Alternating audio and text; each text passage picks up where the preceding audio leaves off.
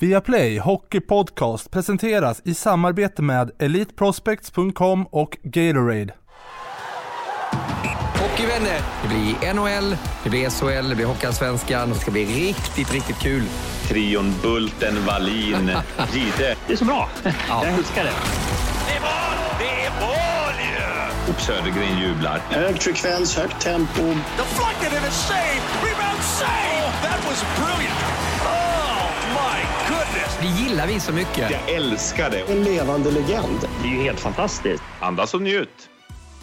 Hockeyvänner, ni vet vad som gäller. Det är ny vecka, det är ny Viaplay Hockey Podcast nummer 323. Tredje avsnittet för den här säsongen och ytterligare kliv, eller att vi skrinnar mot det vi har längtat till då den 12 oktober. NHL-säsongen tar sin början och de är i full gång där borta nu för att eh, förbereda sig, precis som vi gör.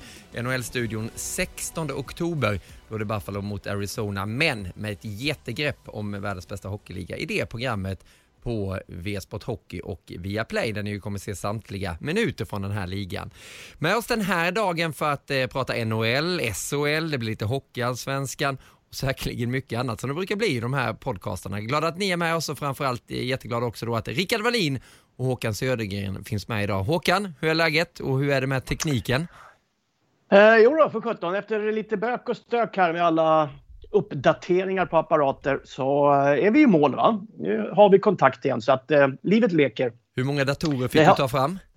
Ja, ingår telefoner i det hela så sitter jag faktiskt med fem stycken. Alltså tre skärmar.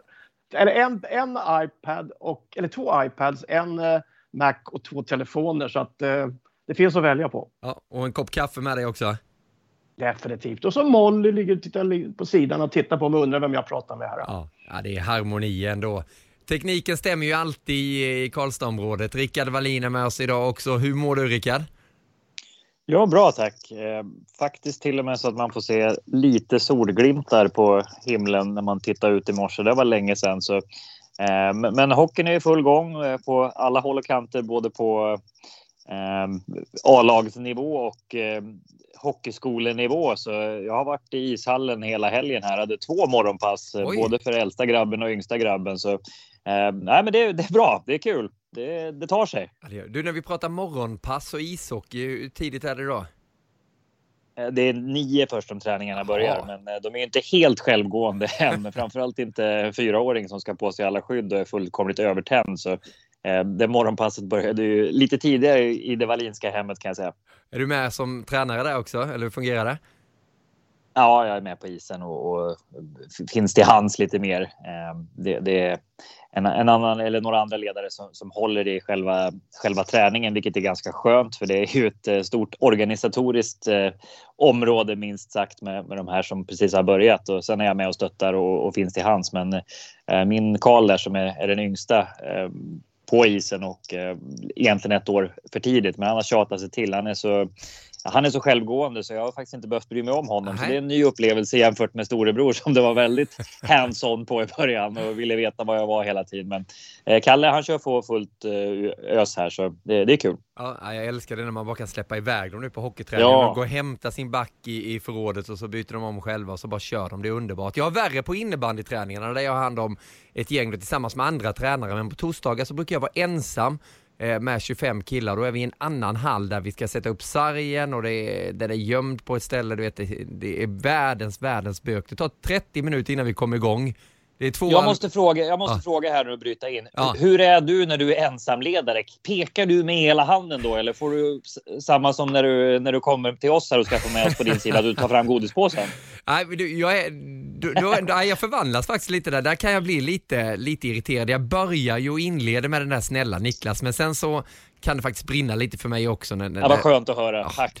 du vet när fem stycken har gömt sig bakom sargen när den ska plockas in och Ja. du vet, smyger iväg att man har ont i gommen helt plötsligt. Och då, då blir det lite småjobbigt, men det är väl en del av det. Håkan, du har ju varit där, inte på innebandyplanen, men i övrigt, du vet hur det är? Ja, ja, ja. ja. Jo, men det, ni vet ju att jag har, min favoritberättelse det är ju att man står upp just som du säger lördag morgon. Det är ett ispass mellan 8 och 9. Det är 15-20 grader kallt och man kommer ut, sätter ungen i baksätet. Och så tittar man i backspegeln, för så gjorde jag. Va? Så, så satt Jonas, då, min äldsta kille där, eller min yngsta, som nu är hockeytränare för den delen. Så tittar han på mig liksom med sådana här gråtmilda ögon och så han Pappa, det här gör jag bara för din skull. Då kände man att yes, det här kommer bli en höjdardag. Ja.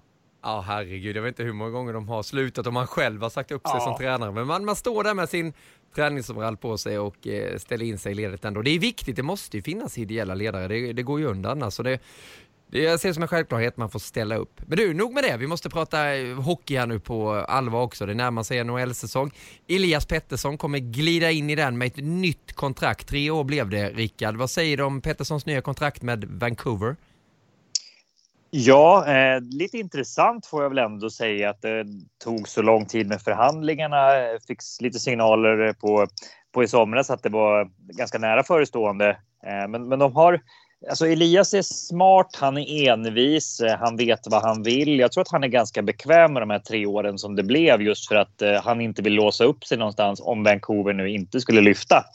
Eh, och om det var det som, som gjorde att eh, förhandlingarna drog ut på tiden. Det var väl också en, en liksom kombinerad förhandling med att Quinn Hughes eh, också skulle ha den skickliga backen skulle ha ett nytt kontrakt där. Han skrev ett lite längre. Eh, ganska liknande lönetaksträff. Jag menar, Elias gick lös på 7,35 i lönetaksträff, miljoner dollar per år. Så det är ju inget synd om grabben så sett, utan det här är ju mer en, en eh, statussymbol. Och han aviserade väl eh, Eh, tidigt också, även i media, att han kunde tänka sig att eh, kanske inte maxa sin egen lön utan att han ville ha ett konkurrenskraftigt lag. Så, eh, det är väl upp till bevis både för Elias, för Vancouver och eh, ja, hela organisationen där att, eh, att det ska tas steg åt rätt håll nu för att det här ska bli bra. För att eh, fönstret är ju öppet så sätt att de fortfarande har att bygga på. Men, men nu ska man ju utmana på riktigt här och då är ju lagbygget som ska ehm, som ska klaffa rakt igenom och där är man väl inte helt övertygad om att de har träffat rätt på alla håll och kanter än. Men, men de två byggstenarna var ju Hughes och Pettersson. De var ju rent nödvändiga för att starta säsongen på rätt sätt. Ja, vad är din åsikt om det Håkan? Jag tycker att man måste ge en liten eloge faktiskt till Jim Benning. Han som är GM har varit väldigt kritiserad de senaste åren just för att det har gått eh, utför för Vancouver menar man på. Dels så blev han i somras av med tunga kontrakt, gamla kontrakt. Rosell, Louis Eriksson, några av de här killarna som, som eh, verkligen hade, sett sin bästa dagar och var rätt dyra.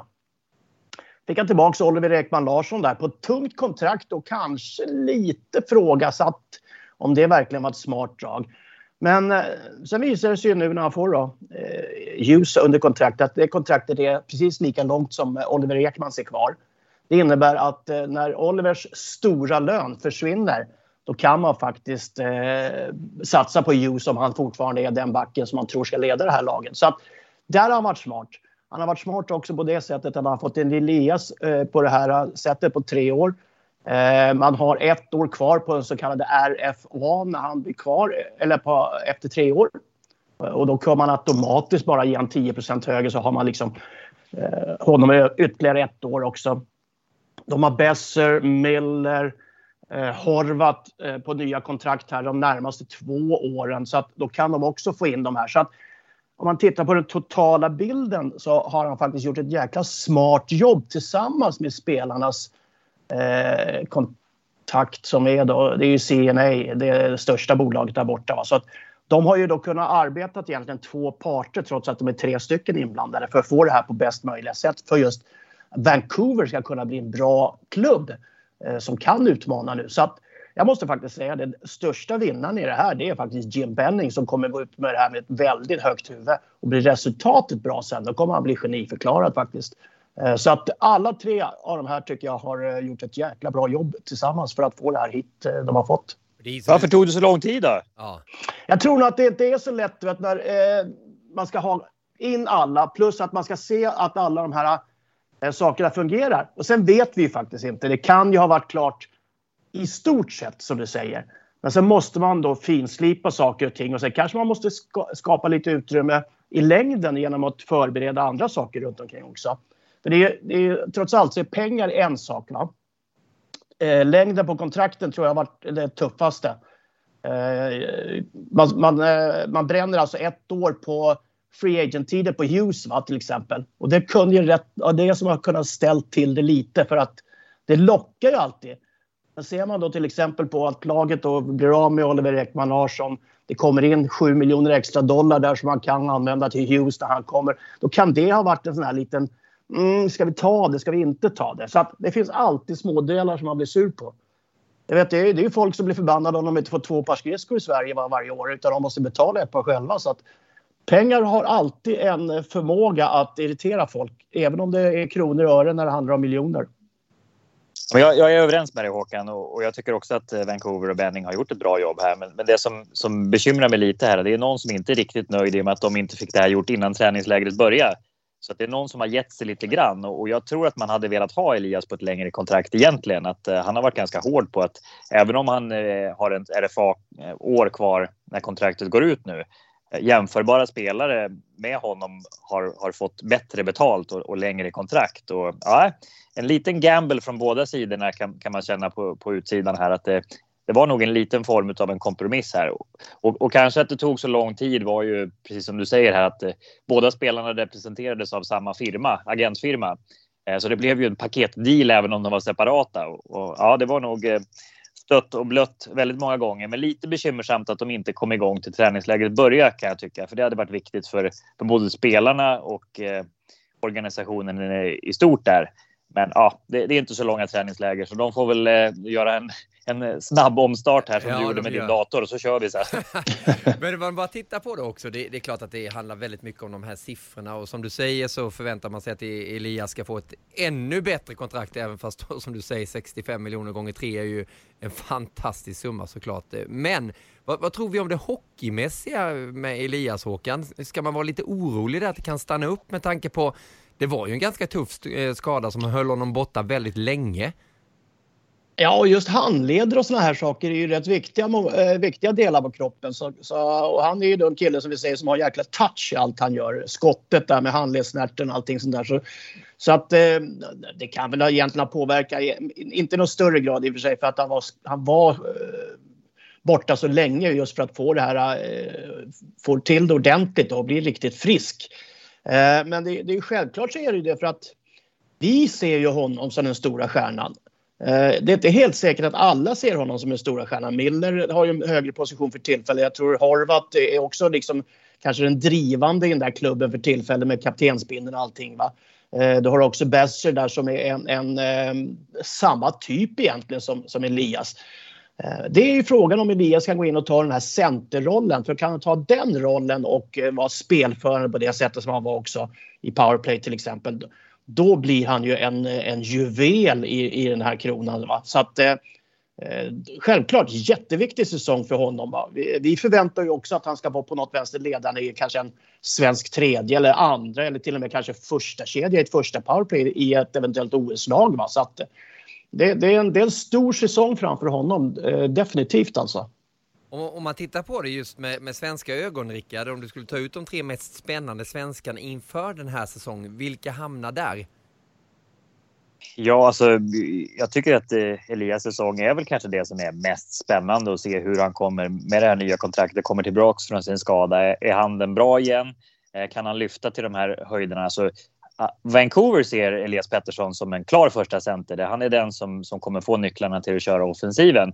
Men det har varit, eh, inte smekmånad att komma in i ligan, men det har alltid varit det här, ja men han är ung, han är på väg åt rätt håll.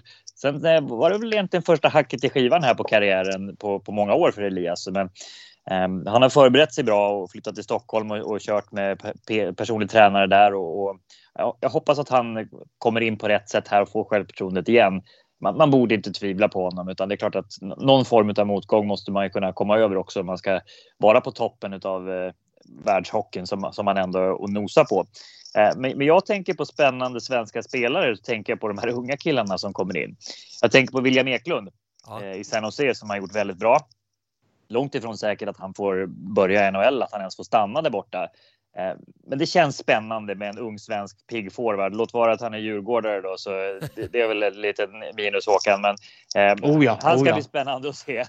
Han borde ju vara hemma som du säger. Ja, exakt. Du vill ju ringa hem honom. Men nej, han, är, ja. han, är ju, han har en spelstil som jag tror kommer passa otroligt bra där borta. Om man bara är redo mentalt så varför inte? Och sen tänker jag på Lucas Raymond också eh, som har haft ett bra träningsläger i Detroit där istiden borde finnas. Eh, är han redo att spela? Det ska bli otroligt kul att följa i så fall. För jag tycker också att han har en spelstil som borde passa på de här små rinkarna. Han är bra på små ytor, han får iväg skottet snabbt. Eh, ja, men modern forward och vi behöver moderna svenska forwards som kommer in och lyfter här nu. Jag kanske är väl optimistisk. Sen ja, Jonathan Dahlén, vad ska vi tro där? Kan kännas som att det är ett eh, för stort hopp att spela NHL. Har gjort det okej okay på försäsongen. Jesper Fredén eh, som har varit i, eh, som är i Boston nu, spelat bra i Skellefteå några år. Alexander Holtz. Det är de som jag tycker är spännande. Det är svårt att säga att det, det är någon annan som jag är så där supernyfiken på annars. Eh, har jag missat något? Nej, det är egentligen inte. För de andra har ju liksom de har ju kommit in i sina klubbar mm. och är, har liksom hamnat på rätt ställe i, i, eh, i mat, matordningen, så att säga, i matkön där. Så att de vet ju ungefär vad de har för positioner. Eh, frågan är ju just om Elias kan ta ett extra kliv upp för han är ju då en potentiell superstjärna. Eh, åt andra hållet kan vi fråga oss då med tanke på en, en eh, ser ut att vara en besvärande skada på Bäckström. Eh, alltså firma Bäckström och Vetchkin har ju varit egentligen en förutsättning för att, att Washington är bra. Eh, har de, den, har de det klöset kvar tillsammans? Och eh, höftskada, det är aldrig kul att höra nu för tiden. För att hur många vänner och bekanta har vi inte som uh, har höftskador och som har på ett eller annat sätt varit tvungna att göra någonting åt dem? Mm. Och det är rätt så tuffa operationer. Så att det är lite oroande faktiskt för, för uh, Beckis där. Men, men... Och sen är det som alltid, alltså jag måste säga det, den, eh, den största spännande, mest spännande namnet för mig fortfarande det är Mika Zibanejad i en klubb som egentligen nu känns för första gången på ett antal år Eh, redo egentligen att börja spela och, och försöka ta sig till slutspel. Och, och ett Rangers som ser rätt bra ut på pappret än så länge i alla fall. Men just om du stannar kvar vid Mika lite där, vad ser du just det, i det potentiella kring honom? Alltså hur högt kan han nå och hur högt måste han nå för att Rangers ska kunna vara där du ändå förutspår att det kan ske något Håkan? Ja, de måste ju först och främst gå till slutspel. Eh, det är inget tvivel om det. Va? Det, det är liksom det det, det accentuerar lite egentligen att man är en stor klubb, att man klarar att gå till slutspel. Och sen självklart då så måste jag hitta den här äh, tandemspelet med uh, The Breadman äh, för att på något vänster kunna få deras powerplay att fungera. Två högerskyttar där, det är inte så helt, eller helt vanligt att de fungerar bra ihop heller. Va? Men de här två har haft lite kemi genom åren. Vad Galant gör nu om han sätter ihop dem eller om han separerar dem för två bra powerplay. Det är ju det också som är en liten frågeställning på det hela. Men, men Mikas roll som första ledande center i New York Rangers, den, det, det är en tung position alltså. Det är, det är få spelare vi har haft som har haft den rollen riktigt. Det, det är att jämföra lite med, eh, med att ha då eh, kaptensbindeln i till exempel eh, Detroit då, som, som Lidas hade eller Foppa på sin tur, Sudden i Toronto. Det är de här original six-lagen. Att vara riktigt, riktigt stor i de klubbarna. Det är spännande. Och sen Nisse Lundqvist då på backsidan där. Va? Men det kanske vi ska vänta med en säsong eller två innan vi lyfter honom till skyarna. Jag blir lite nyfiken på det du var inne på där Rickard också när du pratade om Raymond. Du säger att han har spelet för det, men är han redo ställer du en fråga själv där när du, när du pratade om honom. Vad, vad är det som han ska vara redo och som han måste klara av i så fall? Vad, vad är det som skiljer för att ta det där sista steget in i en NHL-trupp? Jag tror att det som är viktigt när man kommer in i ligan eh, i stort eh, för alla spelare, men framförallt de här offensiva eh, supertalangerna som vi väl ändå får säga att Raymond är. Det är att komma in och kunna behålla självförtroendet, få spela ehm, i en sån position och känna det här är otroligt svårt eh, timingmässigt. Ska man spela sig in och skaffa sig självförtroendet eller ska man kunna komma in och behålla självförtroendet? Vi har sett många, inte minst i, i det laget som Håkan pratade om här med Rangers med Capocac och Lafreniere som kom in med, med väldig hype och inte riktigt klarade att leva upp till det. Och känns som att deras självförtroende fick eh, ganska så stora törnar direkt. Det är väl det jag är lite mer orolig för att det eh, kan vara bättre att få komma och spela i AHL och, och känna att man gör mål och poäng där och sen lyftas upp. Eh, och Detroit har ju eh, ganska ofta gjort den eh, pedagogiken med, med unga spelare och, och, och väntat med att lyfta in dem innan de har eh, varit riktigt bra i AHL. Men ja, det är väl, det är väl mer det. Eh, Nisse Lundqvist som ni pratade om i, i, Rangers också. Där tror jag är en kille som har blivit lite bortglömd. Eh, kanske här hemma också. Han var ju otroligt bra i Luleå redan och, och han känns mer färdig som, som seniorspelare där. Så får han chansen att spela i Rangers i, i, i en roll där han kan eh, spela till sina styrkor och, och eh, Ja, jag, jag, tror han kan bli en jäkligt nyttig pusselbit där. Har sett bra ut på försäsongen enligt rapporterna också. Så det, nej, det finns eh, en del spännande här när man börjar skrapa på ytan och jag är också nyfiken på Rangers. De, de har ju en ny tränare också där som eh, Galant som jag tror kommer få bättre ordning på strukturen i stort för att det, det är väl det som har, har saknats mest kanske i Rangers tycker jag. Det, det känns som det är någonting som skavt eh, systemmässigt ehm, med alla de här skickliga spelarna de har fått in. Så powerplay kommer inte bli ett problem. Det är jag inte orolig för alls. Utan eh, Mika på kontraktsåret. Det är väl dags att lyfta ytterligare här. Hans, hans lön på 5,3 tror jag han har nu. Eh, den nästa år, om han spelar som han har gjort de sista åren med, med bortsett från starten i fjol när han var lite påverkad av covid. Eh, då är han ju en spelare som, som kommer behöva betydligt bättre betalt. Så har Rangers råd med det? Ja, vi får se. Ja, det är många frågetecken där, men utropstecken så här långt. Jag tycker också det är jättekul när man ser de här klippen från, från nätterna, liksom Holtz gör mål och att han blir glad och att, att det är den här attityden. Det känns som att eh, de har tagit ett kliv, de här unga svenskarna. De är inte blyga när de kommer över nu. Inledningen är Holtz, Raymond och eh, Eklund framförallt och sen ska vi följa Dahlén också. Men de här stora namnen då? Om jag säger eh, Filip Forsberg, Erik Karlsson, Oliver Ekman Larsson som ni var inne och snuddade vid också. Vad, vad svarar ni då? Hur intressanta blir deras säsonger med tanke på var de står i karriären? Ja, just det du säger, va? det blir ju ett helt annat perspektiv på dem. De måste ju på något vänster, inte för Hedmans del, så att säga, men kanske framförallt då Filip, eh, Erik Karlsson, eh, på något vänster också, eh, tycker jag, att studsa tillbaks då. Oliver Ekman då, som helt plötsligt får spela med en spela i, i ett land där, där hockeyn är ja, det finns ingen större än hockeyn. Va? Till skillnad mot att ha varit i Arizona där kanske hockeyn har varit en konstig sak som händer där borta i öknen en, en bit ut härifrån stan. Eh, bara få liksom den lilla eh, känslan tillbaks för hur viktig hockey är för folk runt omkring sig. Det kan ju vara en, en gnista som tänder någonting. Så att han ska bli väldigt spännande att se faktiskt om han klarar liksom att mobilisera upp den glöden igen. Va? Tycker han har gått lite på sparlåga. Han har, han har spelat bra, inget snack om det. Men han har liksom inte gjort mer än vad det har förväntats av han. Så att det, det, det är jättebra. Erik Karlsson vet vi han har ju en potential som alla har kanske eh, överdramatiserat lite och sett lite för, för stor i förhållande kanske till både spelstil och hur spelet har förändrat sig och framförallt hur han då är med skador och skadebenägenheten har kanske tappat lite. Så att det, det är, en, det är en, en stor utmaning. Filip Forsberg tror jag har utmaningen att vara ett lag som man ser egentligen inte eh, kanske är det bästa för tillfället. De är nere i en vågdal. Eh, jag kommer inte nämna det där konstiga ordet om att man gör något annat än man, man håller på och gör någonting som man inte, typ, som jag inte tycker om. Eh, och han är kanske inte den största spelaren i laget heller utan det är Roman Josi.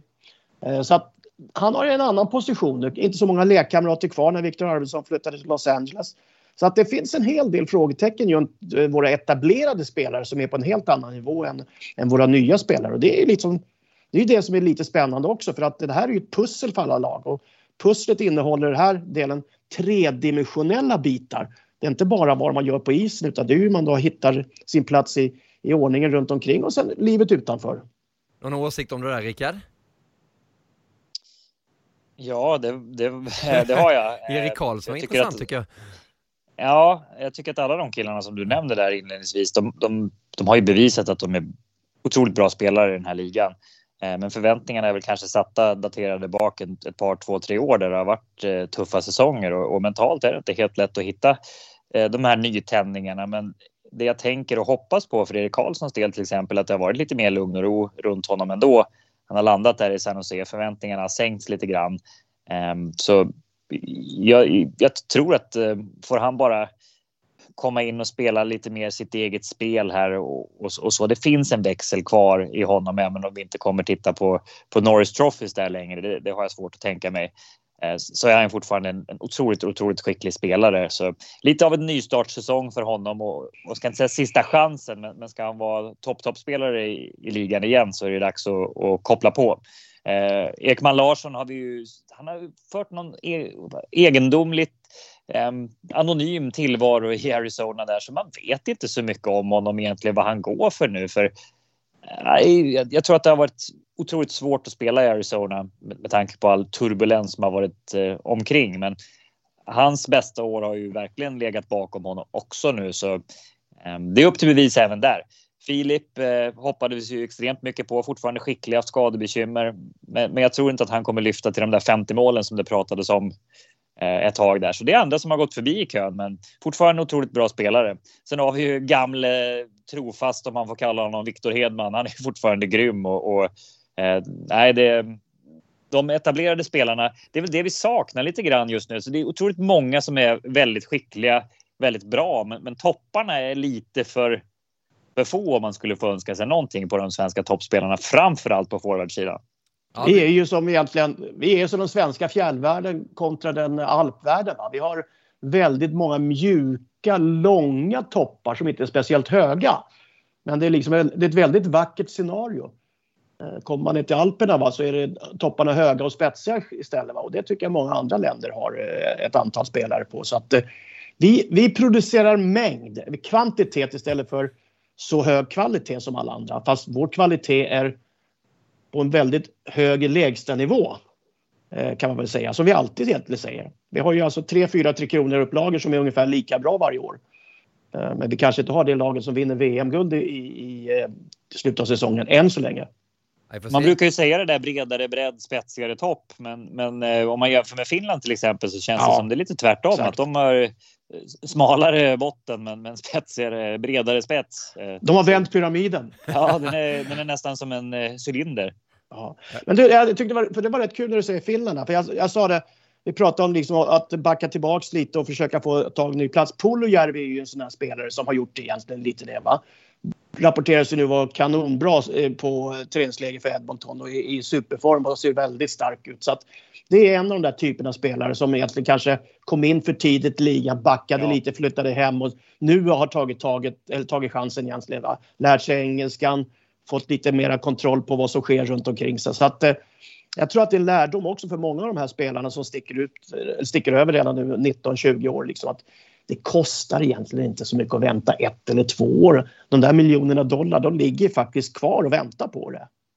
Mm. Jag älskar när ni blir sådär filosofiska när ni sticker iväg och målar beskrivningar som alp och cylindrar och allting. Det är helt underbart. Men vi tar oss under jorden nu. För nu tar vi till oss till Metropolitan. Vi tog ju två divisioner i förra veckans podcast. Idag så är det dags för Metropolitan och Pacific. Och Metropolitan, vi färskar väl upp minnet nu i och med att de hade gjort om lite med divisionerna i fjol. Så här ser det ut nu, det är tillbaka till det vanliga. Rangers, Flyers, sen har vi Pittsburgh, Washington, Columbus, eh, Devils, Islanders och Carolina i Metropolitan. Eh, du har pratat en del om Rangers där också Rickard, men om du skulle ta fram slutspelslagen, vilka tror du att det blir?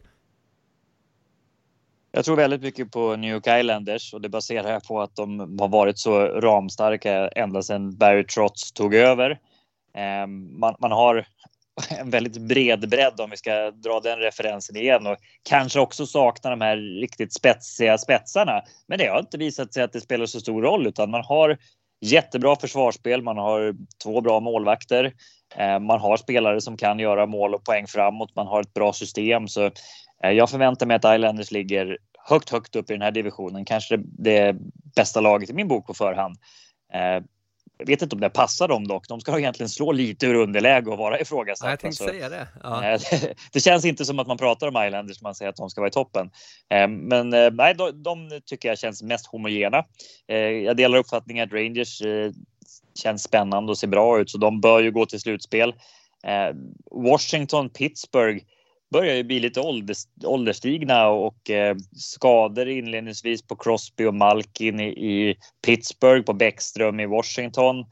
Eh, jag vet inte riktigt vad jag har dem, även om jag ser dem som de två nästkommande lagen. Philly har ju haft en jättekonstig offseason, eh, gjort om en massa och eh, tagit in Ristolainen till exempel som knappast gör laget bättre. Men vi får se. De är i den liksom vinnarhålet att de får slå lite ur underläge. Har ju fortfarande en hel del kvalitet kvar i laget, men Carter Hart, målvakten, var ju helt under isen i fjol. Han behöver ju komma upp och spela bra om de ska ha någon chans. Carolina, inte riktigt heller förstärkt utan snarare känns som att de är någonstans där i, i gränslandet. Devils är lite för unga, så vad ska vi landa ja. i? Jag tror väl ändå på Washington och Pittsburgh som, som slutspelslag, men det är långt ifrån säkert för Columbus tror jag inte på. De, de känns fortfarande för skakiga. Det har inte blivit någon succé med, med Line sen han kom över. Och, um, nej, det, det, är ingen bredd på centersidan till exempel. Jag, jag, tror inte på, på Columbus utan det, det kommer bli jämnt i den här divisionen. Herregud, det är, det är inga lag som känns så där eh, superklara utan det, det jag baserar på att jag gillar Islanders det är att de är mest homogena. Annars kan man hitta svagheter i alla lag egentligen. Ja, vad, jag tror också, det här, ja, jag tror också det här är den jämnaste divisionen. Förlåt. Ja, kör vidare med det också, för det, det, känns lite som att det är en liten skakig division. Eh, kommer vi se någon Stanley Cup-vinnare från den här divisionen? Hur stor är den sannolikheten? Ja, det är, en, alltså det är 25 procent, kan man säga så? Kan man vara så kaxig? Eller feg. Ja, precis. Nej, men jag tror att det här, det här kommer bli en jättestark division eh, där det kommer vara kanske det minsta glappet mellan det laget som vinner och det som kommer sist. För just som du säger, alltså, Pittsburgh med de skadorna, Gensen nu i covid-19 också inför starten. Washington och säger att Bäckström är borta, säger att det blir lite gnissligt i starten från Ovechkin som inte kommer avgöra där. Eh, John Carlson har inte den här poängsamlingen i början på säsongen. Eh, målvakterna kanske håller lite sämre klass än vad de gjorde på sitt yttersta. Så att eh, det, det, det finns egentligen bara Columbus där som alla är lite oroliga för kanske ska ramla ner rätt tidigt. Men å andra sidan eh, kan glädjen efter att bli av med Tortorella, om det nu är någon glädje för spelarna där, kan det så att säga bli ett, ett positivt lyft för dem då? För att eh, de har ju, om man tittar på laguppställningen, helt okej okay lag egentligen. Ska ju kunna slåss i alla fall om att inte komma sist om man säger så. Eh, vilket gör att det kommer bli rätt tajt nerifrån. Carolina och Islanders tror jag kommer bli de som går eh, vidare här. Men sen, och det är jäkligt konstigt, men så är det ju också. Vet, att det är ju samma som i Stockholm, AIK och Djurgården. Där. Alltså, hur, bra AIK ändå är så är de lillebror till Djurgården. Okay. Islanders är alltid lillebror till Rangers. Va? Kommer Rangers spela bra så kommer de alltid få, få strålkastarljuset på sig. Då kommer Islanders springa lite under, under eh, vad kallar man under täcket där så att eh, de blir bäst i alla fall i, i, eh, i stan. Islanders vinner nog divisionen, det tror jag. Du vet att ibland så är lillebröderna bättre än storbröder, det vet du vad Håkan? Åh, det är bara, det är bara i familjen Gide det. det var det jag syftade på. Nej, jag skojar. Ja, men det, det är högintressant och just det här hur mycket kommer det spela in med OS tror du Rickard? Du är inne på Pittsburgh där och det är lite skadebekymmer. Det är ju redan så med, med Malkin och, och Crosby och Håkan var inne på Gensel där som ju Eh, är sjuk nu också men det kommer ett OS. Crosby är redan uttagen och det är såklart att han ska med där i, i februari. Men det har ju varit jobbiga säsonger för de här stora stjärnorna i Pittsburgh till exempel. Hur mycket ska man väga in det? Ja, kanske inte så, så där jättemycket från starten då.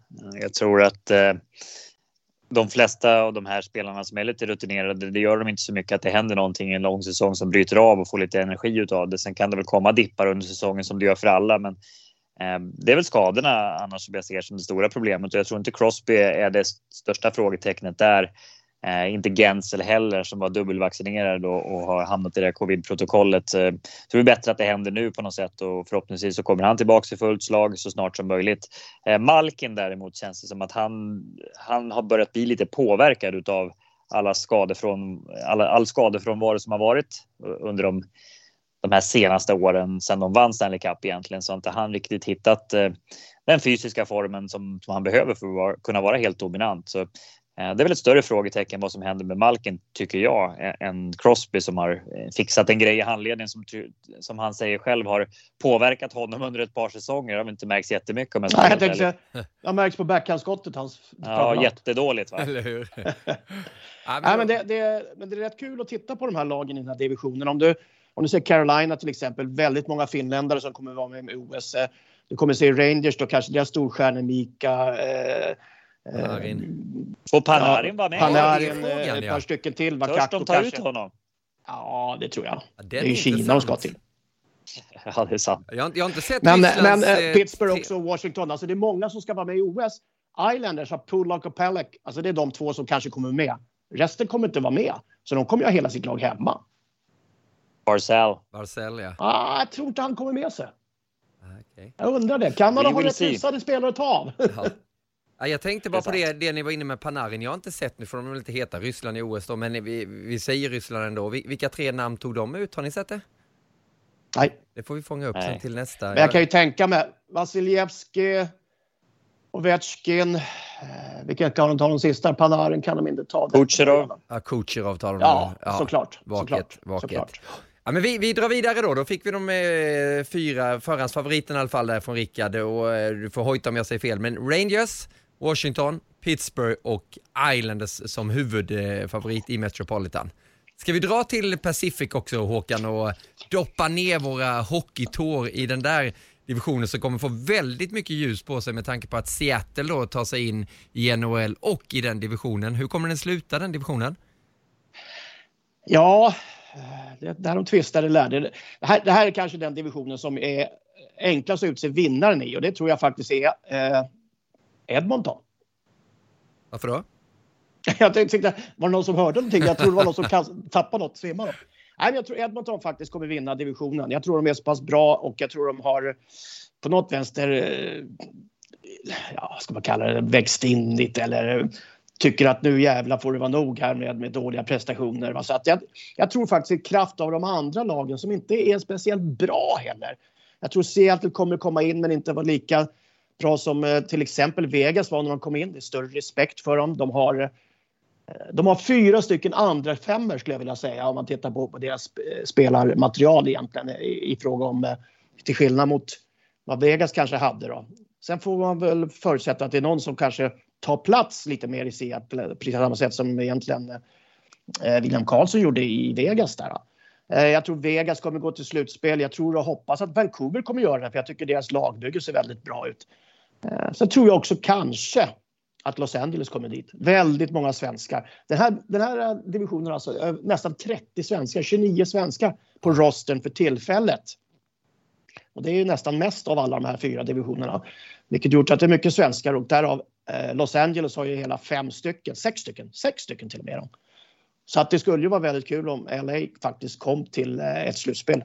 De har ju varit och haft väldigt mycket eh, unga spelare på sin, i, i, i, sitt system nu som de måste börja generera lite resultat utav. Va? Så att eh, jag, jag, hoppas och tror att det är mitt i den här generationsväxlingen där fortfarande Kopitar och, och, och är den som driver det hela.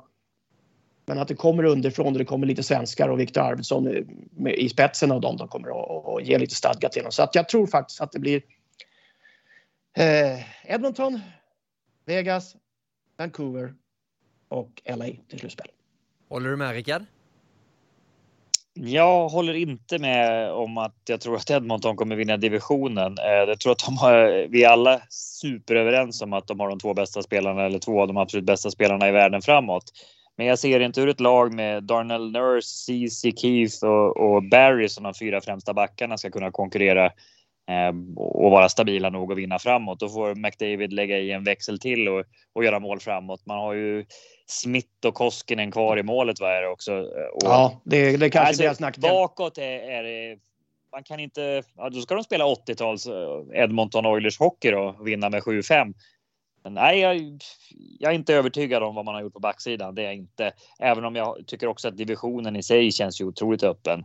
Vancouver borde ju kunna kliva in i en slutspelsplats om man får ehm, en, normal produktion av sitt lag och Vegas, även om de har de har inte förstärkt så sätt på, känns som att de är lite på nedgång. De tror jag kommer vinna divisionen. Calgary står och stampar lite och jag tycker att både Anaheim och Los Angeles har väl. De har en hel del unga spelare som är på väg att ta och ta över lite grann och slå sig in där Kings kanske känns lite längre fram ändå. Men otroligt öppen. Jag tror Seattle kan gå till slutspel faktiskt och, och, just med den, den anledningen att som du säger att de har, de har ett brett lag. Man satsar på det. Eh, de har inte gått bort sig lönetaksmässigt heller och gått på de här stora kontrakten och namnen utan de har utrymme kvar. Eh, jag träffade Per-Erik Eklund, scouten i, i Löfbergs arena i, i helgen och pratade lite snabbt med honom om, om lagbygget och så. Och, eh, de var ganska nöjda med vad de hade fått in. Och, och just förväntningsmässigt också så tror jag att de, de har en fördel att de det är ingen som förväntar sig att de ska gå långt utan de får bygga lite grann. Det som Vegas hade när de klev in också vi var ju otroligt frågande till hur det skulle gå för dem. I alla fall kommer jag ihåg att jag var det. Och sen bara tog flera spelare, just det där som du sa Håkan, att de fick lite större roller, växte in i dem. Sen är det långt ifrån säkert att det blir den succén, men jag tror att eh, de kommer i alla fall kriga om en slutspelsplats. Det är jag helt övertygad om. Per-Erik Eklund, alltså. Jag bara satt och tänkte tillbaka nu också. Vilken lirare det var Håkan. Ja. Och Rickard. Pele. Ja, du. Men du, ni nämnde inte Calgary så mycket, varför då? Calgary är svåra att tolka lite. Alltså det, man har Sutter bakom bänken där som kan skrämma dem till stordåd. Självklart. Va? Och det var skillnad när han tog över. Men på något vänster så är det fortfarande samma sak. Där. Målvaktsfrågan. Du blev av med Jordan och bästa backen nu i, i uh, expansion draften. Um, Gaudreau, vad är han egentligen? Han, hade han gillar inte Sutter. Nej, han hade tuff säsong i fjol. Det passade inte honom. Nej, det tror inte jag heller. Det är, inte, det är inte så mycket fråga om att han lägger glas ut i egen zon direkt. Det tror jag att Sutter vill i vissa fall. Så att eh, det är egentligen den kombon där som inte riktigt tycker jag känns eh, som att den går eh, hand i handske.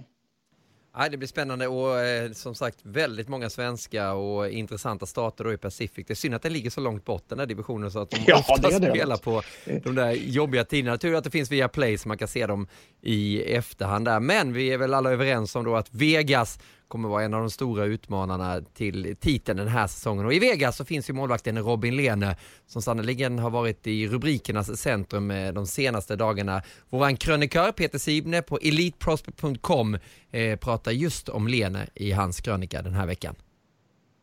Det är inte särskilt svenskt att säga vad man tycker, brukar det heta. Men det stämmer ju inte. Det finns gott om svenskar som säger vad de tycker varje dag i tv, på tidningarnas ledarsidor, inte minst på sociala medier så tycks det ju ständigt och jämt. På arbetsplatser och skolor, i kommunstyrelser och på idrottsföreningarnas årsmöten. Hundratusentals, kanske miljontals svenskar säger precis vad de tycker rakt ut från hjärtat hela tiden, varje dag. Så jo, generellt sett är det visst ganska svenskt att säga vad man tycker. Men just i NHL, detta lilla mikrokosmos av galaxen, där är det faktiskt rätt så svenskt att inte tycka särskilt mycket. Särskilt inte om saker som är kontroversiella. Jag vill påstå att svenska hockeyspelare i NHL i alla tider, med ett fåtal undantag givetvis, överlag har betraktats som artiga, vänliga, ödmjuka, rent av fogliga och kanske lite för tystlåtna emellanåt. Genomgående har svenska spelare ett rykte om sig om att vara välskolade, väluppfostrade och lätta att coacha. Kanske eftersom de kommer från ett utbildningssystem som i större utsträckning än i Nordamerika har lagets bästa framför ögonen. Det är nog faktiskt också en av förklaringarna till varför svenska hockeyspelare utgör omkring 12% av världens bästa hockeyliga, trots att vi har färre än 2% av världens aktiva spelare. Svenska NHL-spelare är lätta att coacha eftersom de är villiga att underkasta sig klubbens spelidé och de tvekar inte att fylla en helt annan roll än de kanske hade innan de kom till NHL. Det är inte heller särskilt svenskt att klaga när man har ett par hundra miljoner skäl att bara hålla käft och vara tacksam. Niklas Lidström, tvillingarna Sedin, Peter Forsberg, Mats Sundin, Daniel Alfredsson, Börje Salming, Marcus Näslund, Henrik Lundqvist.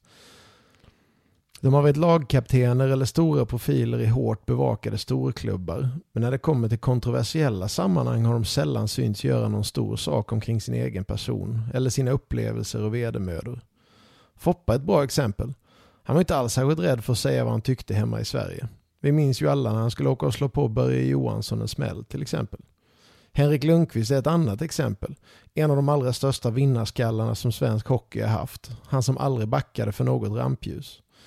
Men trots att killar som Foppa och Henke spelade med känslorna utanför kroppen i NHL i 15 års tid så kan vi räkna deras konflikter och kontroverser på, utanför isen på en hand. Ibland kan man vinna på att uttala sig men ofta kostar det mer än det smakar.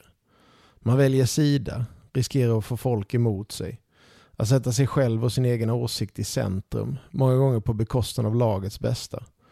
Och just det där tror jag är förklaringen till att många svenska spelare genom åren hållit sig borta från medial uppmärksamhet. Håll käft och var tacksam. Robin Lehner tänker annorlunda. Och just i hans fall tycker jag det är väldigt bra. Det är lätt att glömma men fram tills för bara tre år sedan förde Robin Lehner faktiskt en rätt så anonym tillvaro i NHL. Men allt förändrades när han utan filter och rakt från hjärtat berättade öppet om sin svåra personliga kamp med mental ohälsa, missbruk och depressioner. Det var egentligen ingen konversation som var särskilt ny. Den hade funnits där omkring hockeyn åtminstone sedan den blossade upp rejält under den svarta sommaren 2011 när inte mindre än tre NHL-spelare tog livet av sig. Flera före detta spelare och deras öden vittnade också om hur problemet sträckte sig betydligt längre bak i tiden. Men när Lena ställde sig upp och pratade om sin svåra väg ut i depressionen så gjorde han det inte efter karriären. Det var inte någon stämning eller någon tvist eller ett försäkringsärende som låg bakom. Det handlade inte om någon bitterhet över en karriär som tagit slut i förtid. Det var inte för att skylla sina problem på någon annan. Robin Lehner gick ut och pratade som en av ligans allra bästa målvakter när han stod på toppen. Han blev nominerad till Vessina Trophy den säsongen och eftersom han dessutom satt på ett utgående kontrakt så jagades han vid tillfället av ligans absoluta toppklubbar. Det hade varit lätt att bara hålla käften och vara glad och tacksam för att han ju själv mådde mycket bättre nu. I våras var Lehner en av väldigt få NHL-spelare som vågade uttala sig om de stenhårda protokoll och personliga covid-restriktioner som fortfarande gällde för NHL-spelare. Trots att spelarna fått dubbla doser vaccin sedan flera månader tillbaka var det ändå framåt sommaren i princip förbjudet för dem att umgås med människor utanför laget eller ens utanför det egna hushållet. Lehner visste att ämnet var kontroversiellt och att spelarfacket knappast skulle gå ut med ett pressmeddelande till hans försvar. Inte många skulle dra en lans till hans försvar överhuvudtaget, trots att de flesta spelarna antagligen höll med honom.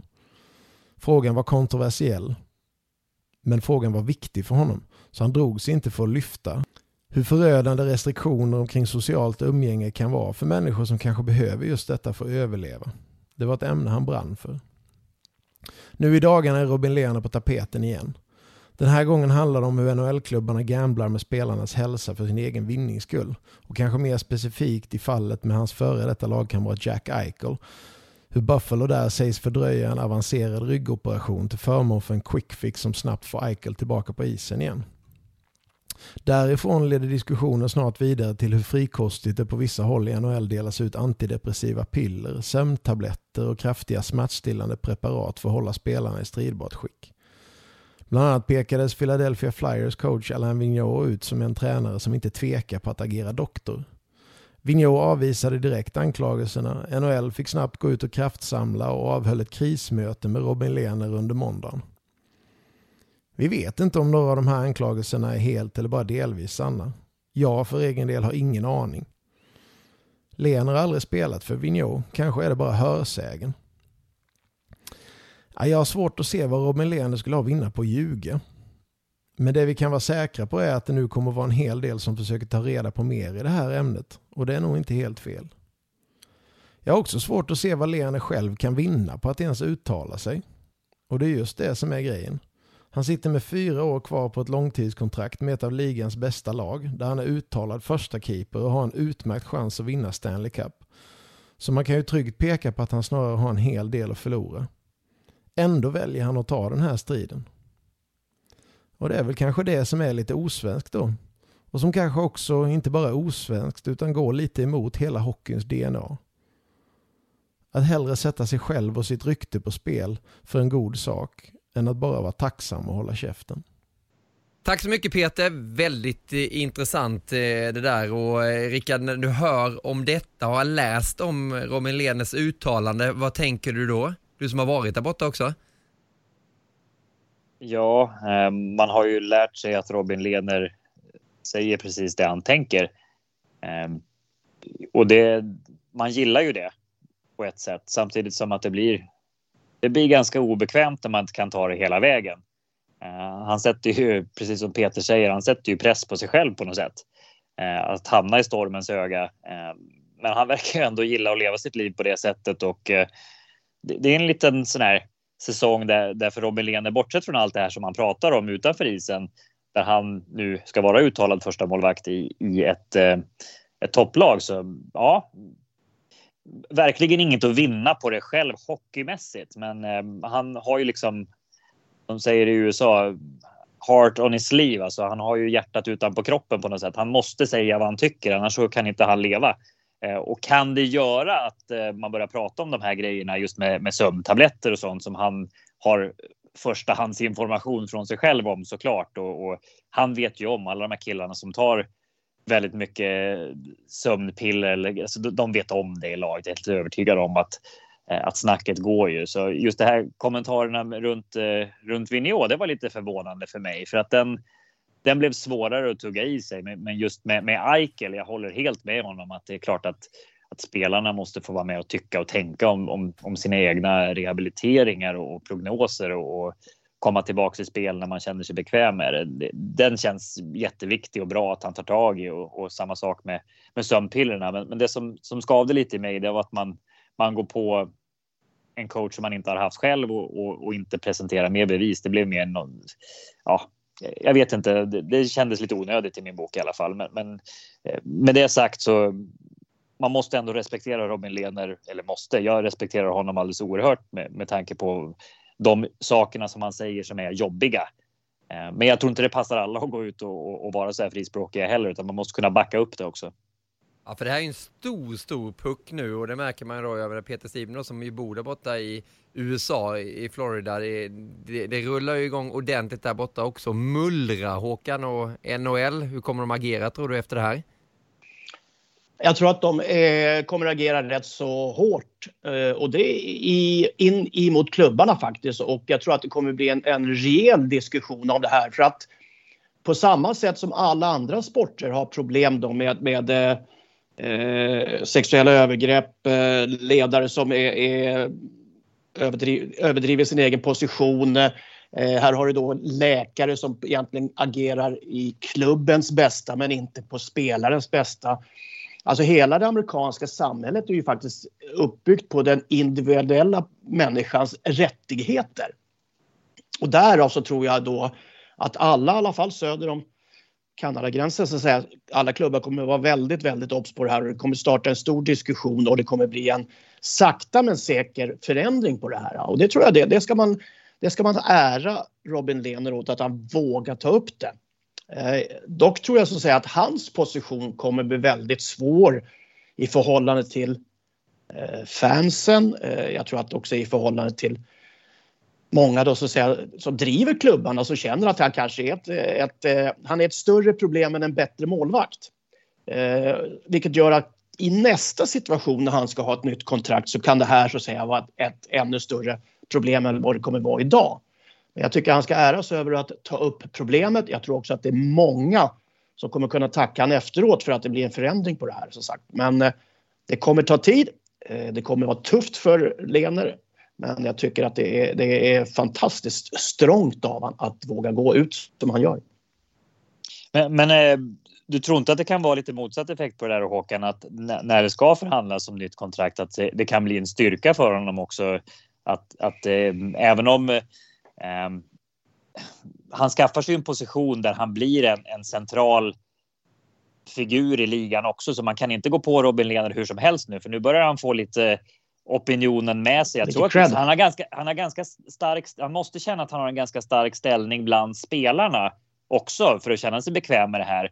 Att jag vet att, att många spelare tycker ibland att NHLPA är lite för, för starka. De, ja. de inte bara går spelarnas bästa intressen utan det, det där, den där balansgången är intressant när man företräder så otroligt många och, och är så ja. otroligt stark som NHLPA är. Så, så det, ja, det är en NLPA intressant är... grej som... På, ja, förlåt. Men det, det, NLPA jag ska är väl egentligen... Fort, ja, du först. du.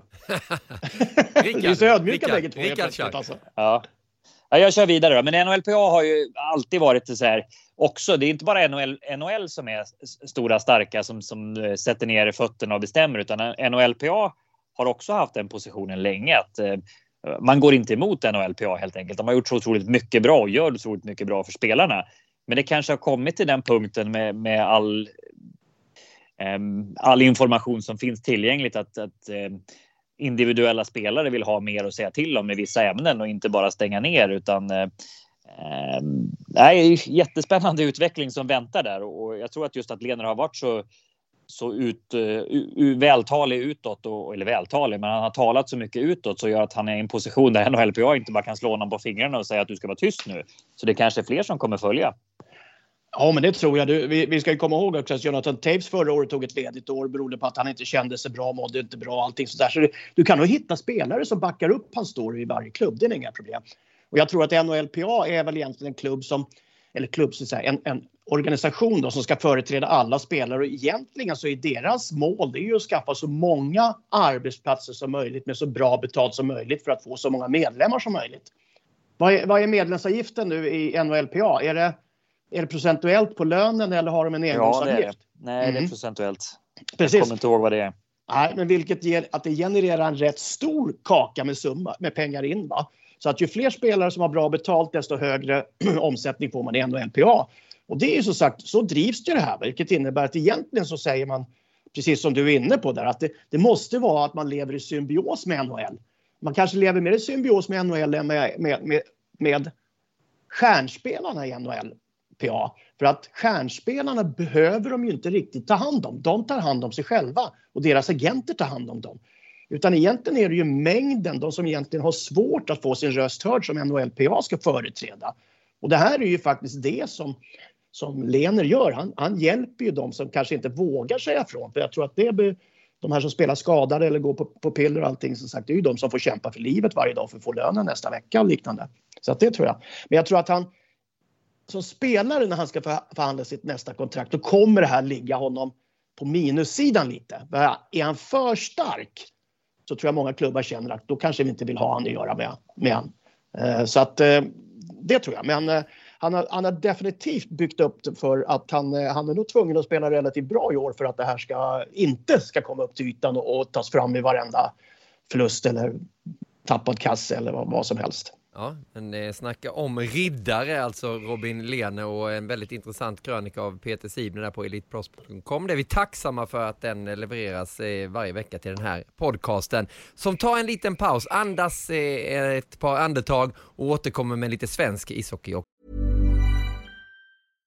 How would you like to look five years younger? In a clinical study, people that had volume added with Juvederm Voluma XC in the cheeks perceived themselves as looking five years younger at six months after treatment. Look younger, feel like you. Add volume for lift and contour in the cheeks with Juvederm Voluma XC. Reverse signs of aging by adding volume to smooth laugh lines with Juvederm Volure XC. For important safety information and to find a licensed specialist, visit juvederm.com. That's J U V E D E R M.com. Not for people with severe allergic reactions, allergies to lidocaine, or the proteins used in Juvederm. Common side effects include injection site redness, swelling, pain, tenderness, firmness, lumps, bumps, bruising, discoloration, or itching. There's a risk of unintentional injection into a blood vessel, which can cause vision abnormalities, blindness, stroke, temporary scabs, or scarring. Talk to a licensed specialist to find out if it's right for you.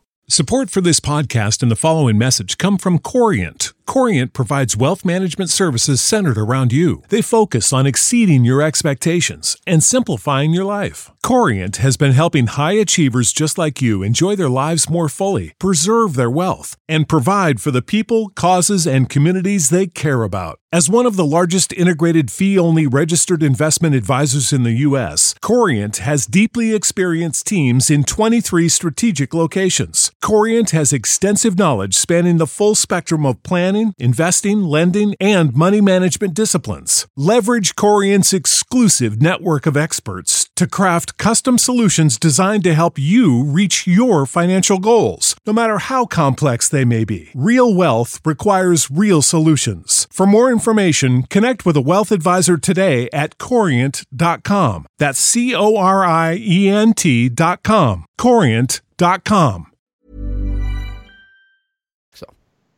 Via Play, Hockeypodcast nummer 323, inne på slutspurten här efter mycket intressant samtal om NHL. Det känns som vi fångar upp oerhört mycket. Nu har vi tagit lite Gatorade här och eh, sockerstinna och laddade för fortsättningen då och då måste vi komma in på de svenska arenorna. Publiken har kommit tillbaka. Du satt ju där i havet i Karlstad, Rickard, och njöt av eh, matchen Färjestad-Rögle. Inte av resultatet kanske, men ändå.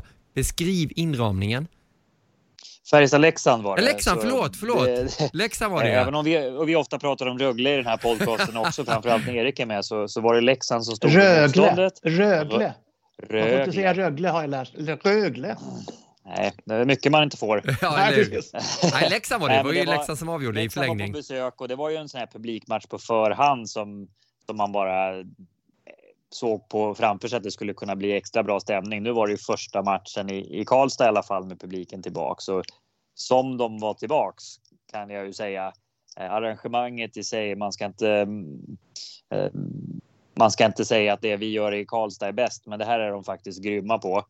Eh, det som var innan med eh, fansen hade en marsch ifrån stan i hällregn. Eh, jag vet inte hur många de var när, när, spelarna åkte ut till värmning alltså så var det som att taket skulle. Det var nästan den bästa stämningen på, på hela på hela kvällen höll jag på att säga när de såg spelarna igen åka ut på isen och det var hejaramsor både från Leksandsfansen som också hjälpte till att bidra till stämningen och, eh, och Färjestad-delen.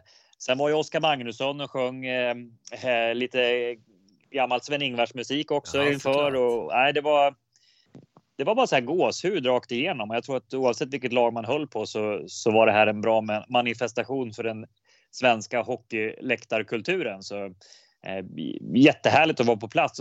Man, jag stod där hela tiden och kändes nästan som att är det här på riktigt? Kommer det vara så här nu? Får man göra så här?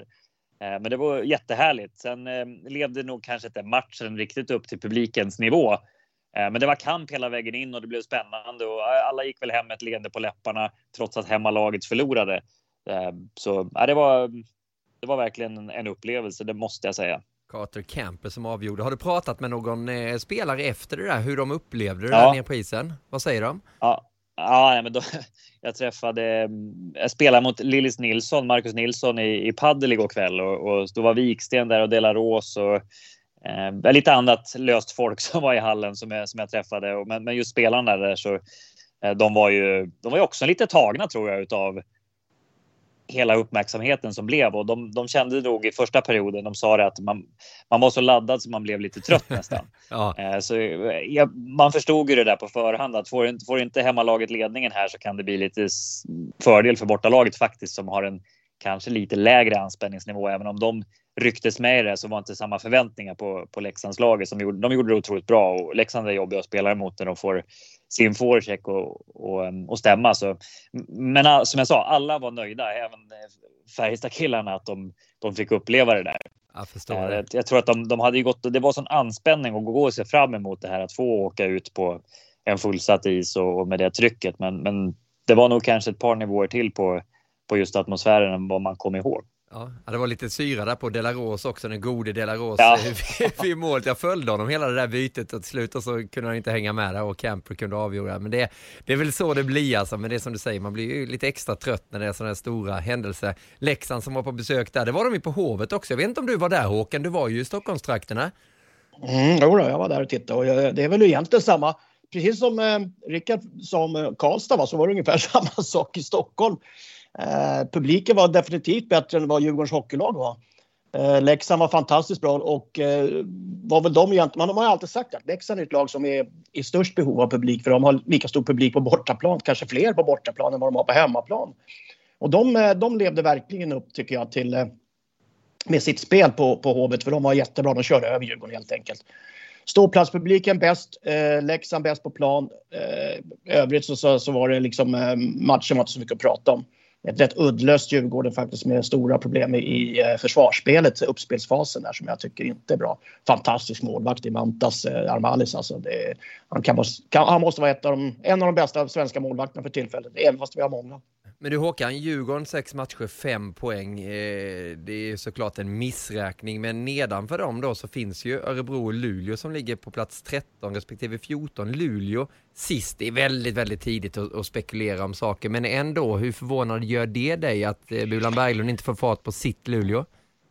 Ja, nu har de ju byggt om lite. De har fått in lite nya typer av spelare. Va? Du har fått in Shinnimin där som, som är, ska då tända till gruppen va? med Tyrväinen. och spela tufft. Eh, Omark som ska leda spelet lite. Men sen har de ju tappat Lundqvist på backsidan där. Va? I powerplay så gjorde de väldigt mycket mål och hade väldigt mycket tryck förra året. Och jag tror att eh, en sån liten sak kan, kan liksom irritera lite. Men sen är det ju också då att alla får ju större respekt när man vet att de här namnen kommer in i Real Luleå eller vad man ska kalla dem att de som satsar så mycket. Så alla lag spelar kanske ett litet annorlunda spel än de har gjort tidigare mot Luleå, vilket gör också att det blir svårare för, eh, för dem att spela ut. Så att eh, det mest anmärkningsvärda med att både Örebro och Luleå ligger där, det är ju det liksom att när Djurgården ligger 11 och har de två lagen bakom sig, då blir jag lite orolig för Djurgårdens skull. För jag tror inte att i slutändan Örebro och Luleå kommer ligga så långt ner.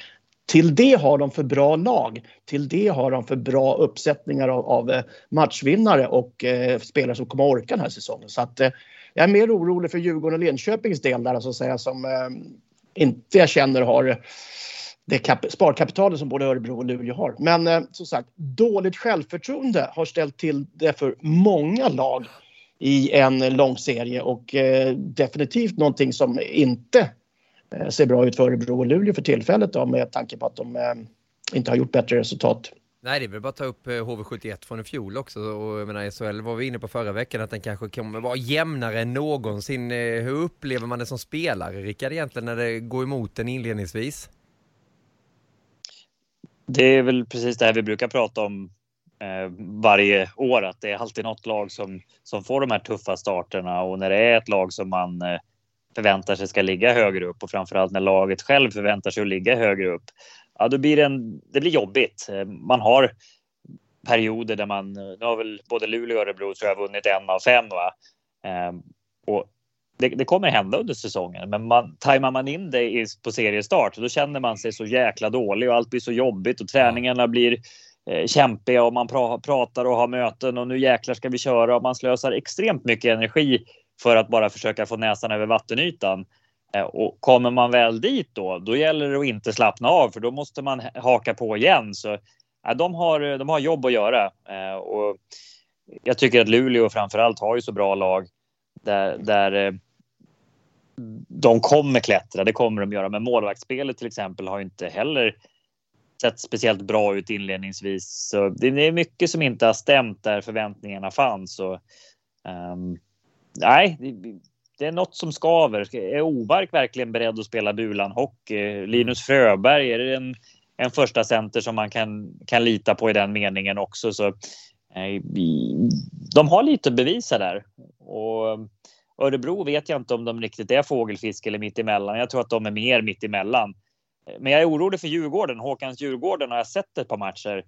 Ehm, och där tycker jag det är otroligt otydligt hur man vill spela och hur man ska spela. Och ehm, känner inte att de har riktigt den här energin och hade inte heller mot Leksand den matchen. Jag såg den eh, lite bitvis också där man inte kände att Djurgården fick någon riktig energi av att spela på Hovet. Och ehm, det, det, är väl det som har, har alltid varit den stora styrkan här de sista åren eller alltid kanske eh, historiskt sett också att, att få den här Djurgårdstrycket eh, trycket framåt. För det, det, upplever jag att de inte har alls. Om, det, om du är orolig, vad tror du jag är då? Ja, ja, skräckslagen. ja, men det verkar vilken kompis han är. Wallin till och med börjar bli orolig för, för, för ditt gäng Håkan, men som styrs ju av Barry Smith nu. Hur, hur mycket tid ska man ha där och just hans sätt att se på ishockey 2021 och att det ska passa i svensk hockey igen. Vad tänker du om det? Jag tror inte att det är, det är någon större skillnad egentligen. Jag tror däremot att man försöker komma ur lite det som inte har tagit dem längre upp de tre senaste säsongerna. Eh, det backspelet som man har haft eh, är kanske där, alltså det här är ju en personlig åsikt och självklart. Eh, men backspelet brister ju i stora grad och, och det ger tre saker egentligen. Ett så ger det väldigt mycket tryck, tryck i egen zon när man inte kommer ut och kan pressa motståndarna och ta åt pucken. Va? Två, man har inget passningsspel som gör att man kommer ur varken i, i statiskt eller, eller, eller i, eh, i vanligt rörligt eh, uppspelsfasen. Och sen har man inget kontringsspel överhuvudtaget i och med att man, man vågar inte gå ut och tackla eller stjäla pucken. Så att, Nyckeln för Djurgården det är ju faktiskt att få igång ett bra försvarsspel, att få, få in en riktig försvarsminister. Nu har man han Graniani på vägen in här, kanadensaren som var med lite förra året och, och det är ju liksom allt hopp sätts i hand på något sätt och försöka få till det här.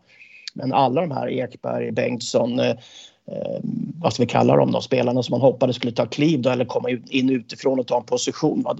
De har ju ingen självförtroende, de vågar inte göra saker, de vågar inte fullfölja i, i eh, uppspelsfasen eller ta initiativ och sånt där. Va? Så att jag är, det jag såg senast mot Leksand tycker jag, det var, det var på väg så att jag var, jag, var, jag, jag var på väg som Lasse Björn var en gång i, i Djurgården när vi, vi spelade så jäkla iskallt dåligt mer eller mindre. kom han in i omklädningsrummet och sa den jäveln som inte tacklar i nästa period kommer jag spöa, sa han. Okej. Okay. så jag var, nästan på väg, jag var nästan på väg in i samma läge. Ja, kanske det, det som krävs. Det är lite tidigt in på säsongen kanske, men är ja. väl värt att notera helt klart. Rickard, du som har örat mot rälsen där i, i Värmland, vi måste ju titta till och lyssna in vad som händer med BIK Karlskoga också. Är de på väg att kunna utmana HV den här säsongen tror du?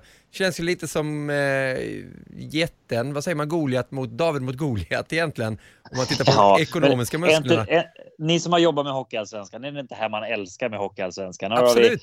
Har vi, eh, då, eh, ett lag som har med namnkunnigt lag med starkt lagbygge, jättemycket större budget och som ska segla igenom den här serien och, och bara gå upp igen. Och så har vi BIK Karlskoga som blir brandskattade år ut och år in och man, man tänker att ja, det blir nog kanske mitten då. Och så börjar de svinbra och får det här självförtroendet och är jobbiga att spela emot det är inte många matcher än, det, det, vet jag, men de ser ut att ha träffat väldigt rätt i, i väldigt mycket i år igen. Så det hade väl varit en fin duell om man fick önska med värmländska ögon i en, eh, i en hockeyallsvensk final med Karlskoga mot HV. Ja. Men det är fler lag som ska blanda sig i det där. Men vi kan konstatera att båda, båda de här två lagen, ytterligheternas lag, om vi får kalla det så, har ju börjat bra. Ja, om, man hade haft en, om man hade haft en omröstning i Sverige bland alla hockeyspelare vilken bortamatch vill ni inte spela?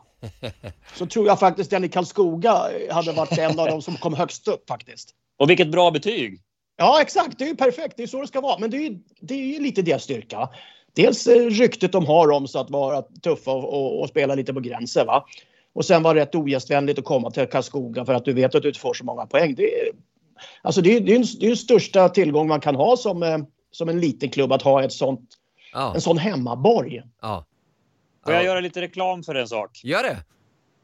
Jag jobbar med en förening som heter Ayabaya Cancer eh, som hjälper familjer som har barn som har eh, drabbats just av cancer då, och, och försöker då hjälpa familjerna lite mer i det vardagliga eh, och, och, samlar in pengar till det och, och, försöker åka ut och träffa de här familjerna och, och lite grann så. Eh, så då hade vi en familj i, i Karlskoga som, eh, som var intresserad av hockey som, som vi skulle försöka göra något litet event här med. Då. Ehm, och då ringde jag till Martin Tillander och frågade om han hade någon, någon som jag kunde prata med. Ja visst, jag ger en numret till Dagen, sa han. Så jag ringde till Dagen. Självklart. Han styrde upp och de fick komma, den här familjen, då, se på en träning. De tog ut dem på isen in i omklädningsrummet, ska bjuda dem. Alltså, det finns sånt hjärta i Karlskoga. Och det måste man ge dem. Alltså, de kan vara hur grisiga som helst på isen. Men det, det hjärtat som de har för varandra i laget och även tar in dem runt stan. Och, och alltså det, det, var så bra gjort och så enkelt men, men så självklart för dem. Så, eh, bravo Karlskoga! Och, och, det är sånt de har byggt hela sitt eh, rykte på. Att finnas där för varandra som människor och jobba tillsammans. Ja. Ja, jag ryser Torsten, Yngves, Torsten Yngvesson måste ju vara en av Sveriges mest underskattade sportchefer. Ja, verkligen. Nej, applåder till eh, BIK Karlskoga. De sjunger ju något sånt där i ringen, gör de inte det också när de har vunnit? Eh, efter de har skrikit toa. We have only each other. Ja, we have only each other, vet du, det, det gör de. Termells gamla slagdänga. Eller hur? Ja, det var alltid en, en fröjd faktiskt att gå in där. Det är inga sympati för att jag håller, håller på något lag, men när man fick gå in där när de firade, det var äkta idrottsglädje helt klart i, i Karlskogas omklädningsrum. Är inte, inte Karlskoga också lite poddhistoria? Jo, jo, absolut. Den här podden har spelats in många gånger där. På Amadeus, på tänker pizzerian. du? Ja, precis. Ja, nu låter det som vi jagar sponsorer till, till podden, men eh, Amadeus, ni får höra av er. Gratis pizza, det är, det är alltid välkommet. Du, jag tänkte bara avsluta bara med, vi har en liten punkt där jag tycker till. Jag tyckte till om eh, ungdomshockey och barnhockey där. Fick väldigt mycket respons på det där. Kul, både positivt och negativt. Och det är väl det som är så det ska vara. Man tycker och eh, tror egna saker. Det får alla människor göra. Är, är du podcastens svar på Robin Lehner alltså? Nej. Ja.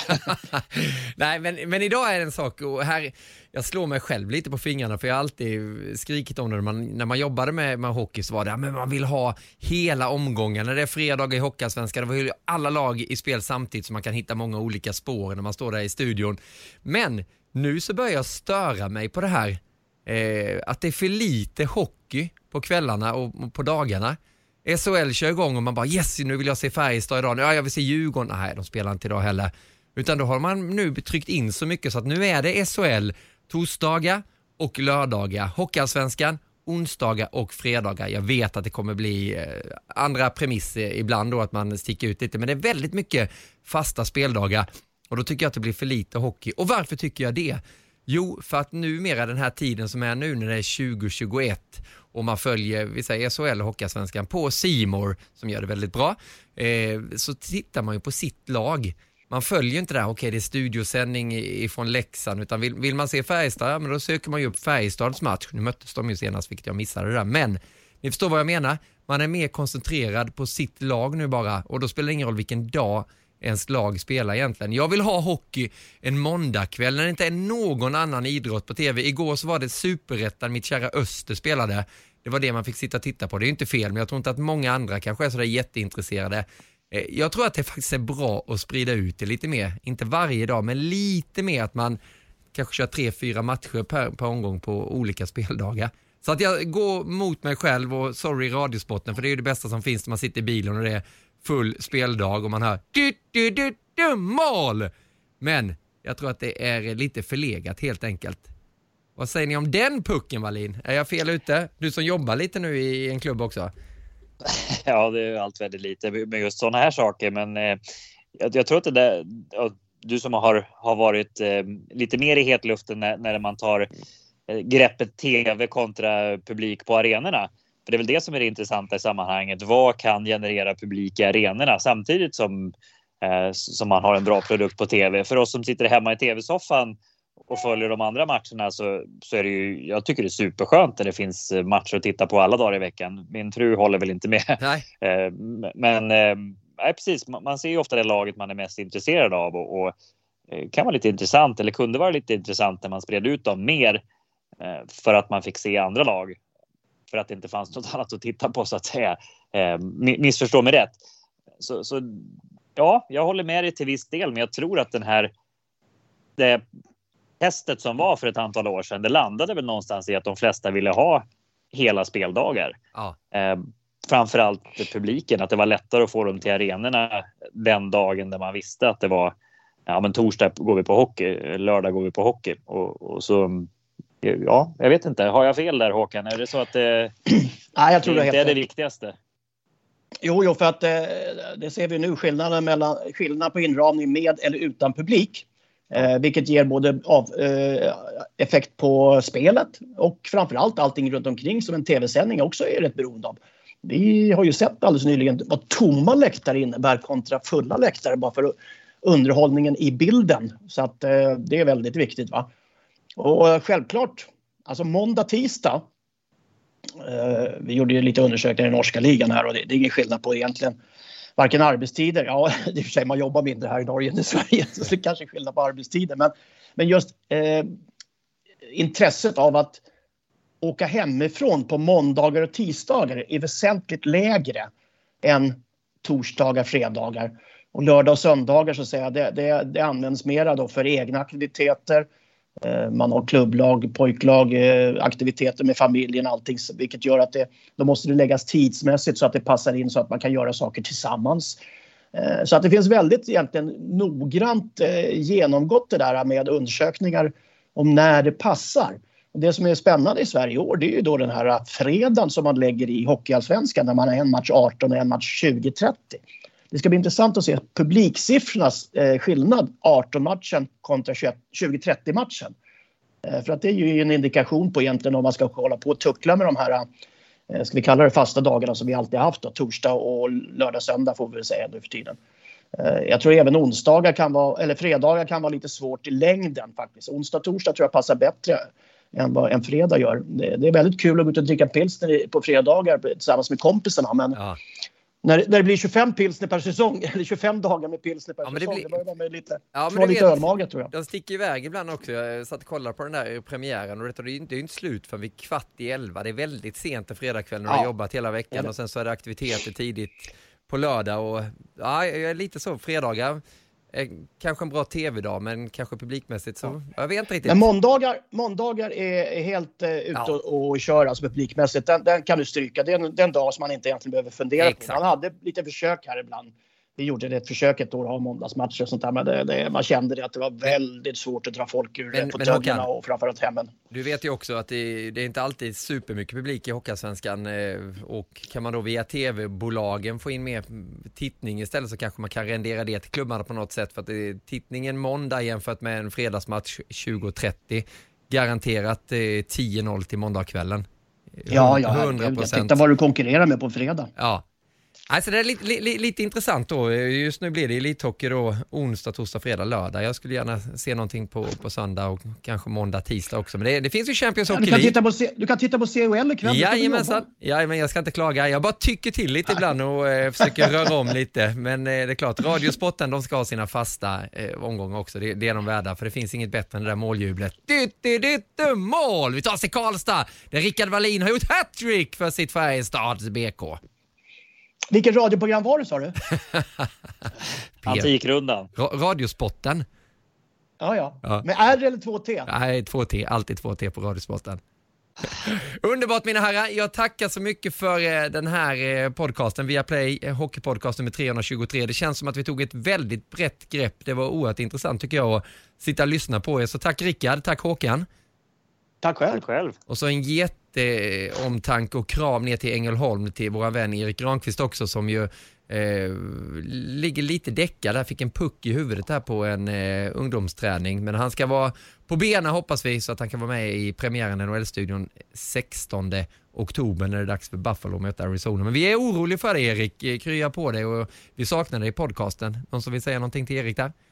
Ja, han ska andas och inte njuta utan komma tillbaka starkare än någonsin. Eh, och På med skickar vi- masken.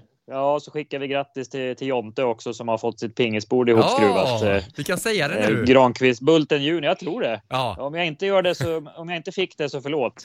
Men nej, alltså Erik, eh, vi behöver ju dig tillbaks i fullt slag och, och eh, kommer säkert bli några skador under vägens gång ändå. Om jag kommer ihåg rätt så brukar det vara en per sändning. Så kom tillbaks frisk. Det brukar alltid hända någonting där. Eh, tack till våra sponsorer som gör den här podden möjlig. Eh, ni är bäst, det vet ni. Men bäst av alla, det är våra lyssnare. Hoppas ni kommer tillbaka nästa vecka igen till Viaplay Hockey Podcast nummer 324. Ha en härlig vecka nu med mycket ishockey så hörs vi igen. Hej hej! Hockeyvänner! Det blir NHL, det blir SHL, det blir Hockeyallsvenskan. Det ska bli riktigt, riktigt kul. Trion Bulten, Wallin, Gide. Det är så bra. Jag älskar det. Det är mål! Det är mål ju! Och Södergren jublar. Hög frekvens, högt tempo. Deflected and a save! Rebound save! That was brilliant! Oh, my goodness! Det gillar vi så mycket. Jag älskar det. En levande legend. Det är ju helt fantastiskt. Andas och njut. Viaplay Hockey Podcast presenteras i samarbete med EliteProspects.com och Gatorade.